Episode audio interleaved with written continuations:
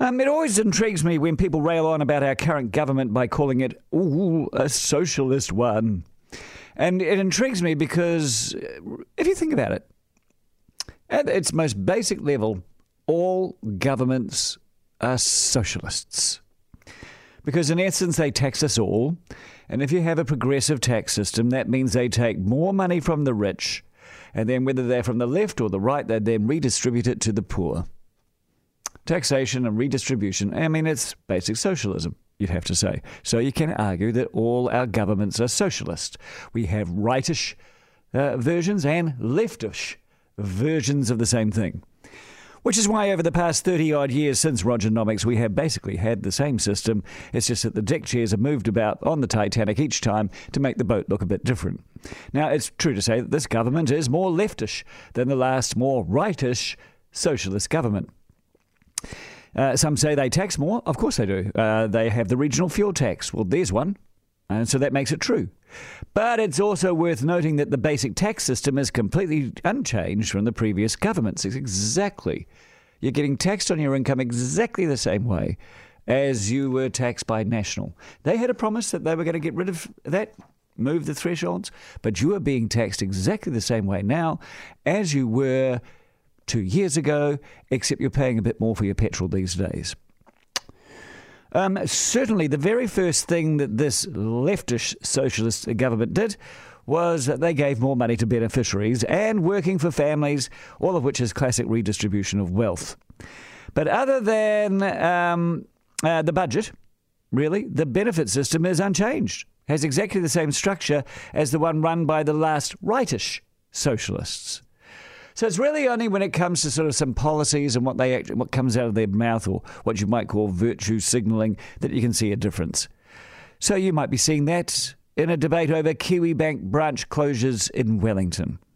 So Kiwibank is considering closing the Petone and Johnsonville branches. And a couple of the local Labour MPs, including Greg O'Connor, say this is just not right. They say the areas are booming, and they also invoke the thoughts of the father of Kiwibank, Jim Anderton, who wanted Kiwibank to remain a part of the community and not close branches like the Australian banks. But is this the right thing to do?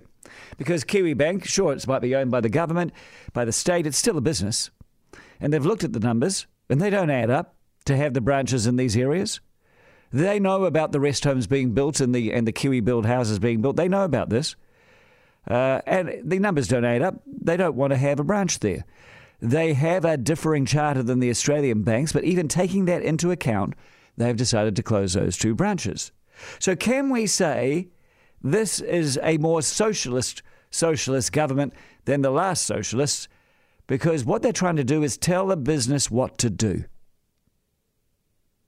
I think we probably can. Though, to muddy the waters, there is the fact that there's a National MP, Chris Bishop, who's also joining in the calls to keep the branches open. So, Chris, are you a socialist, mate?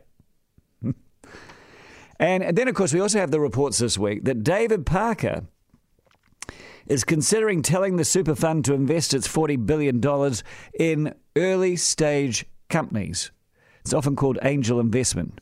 It's the new guys starting up, New Zealand companies starting up. And while that could have some major benefits in growing young New Zealand companies, getting some equity from our super fund, it also carries much more risk that the super fund could lose in the investment, which of course nobody ever wants. But here's the thing the super fund can make its own mind up. They've thought about it. If they want to invest in an early stage company, they will. If they think it's too dangerous, they won't. But it gets dangerous when a government starts telling these people what to do. Who's the experts here? Superfund, Kiwibank, or the government?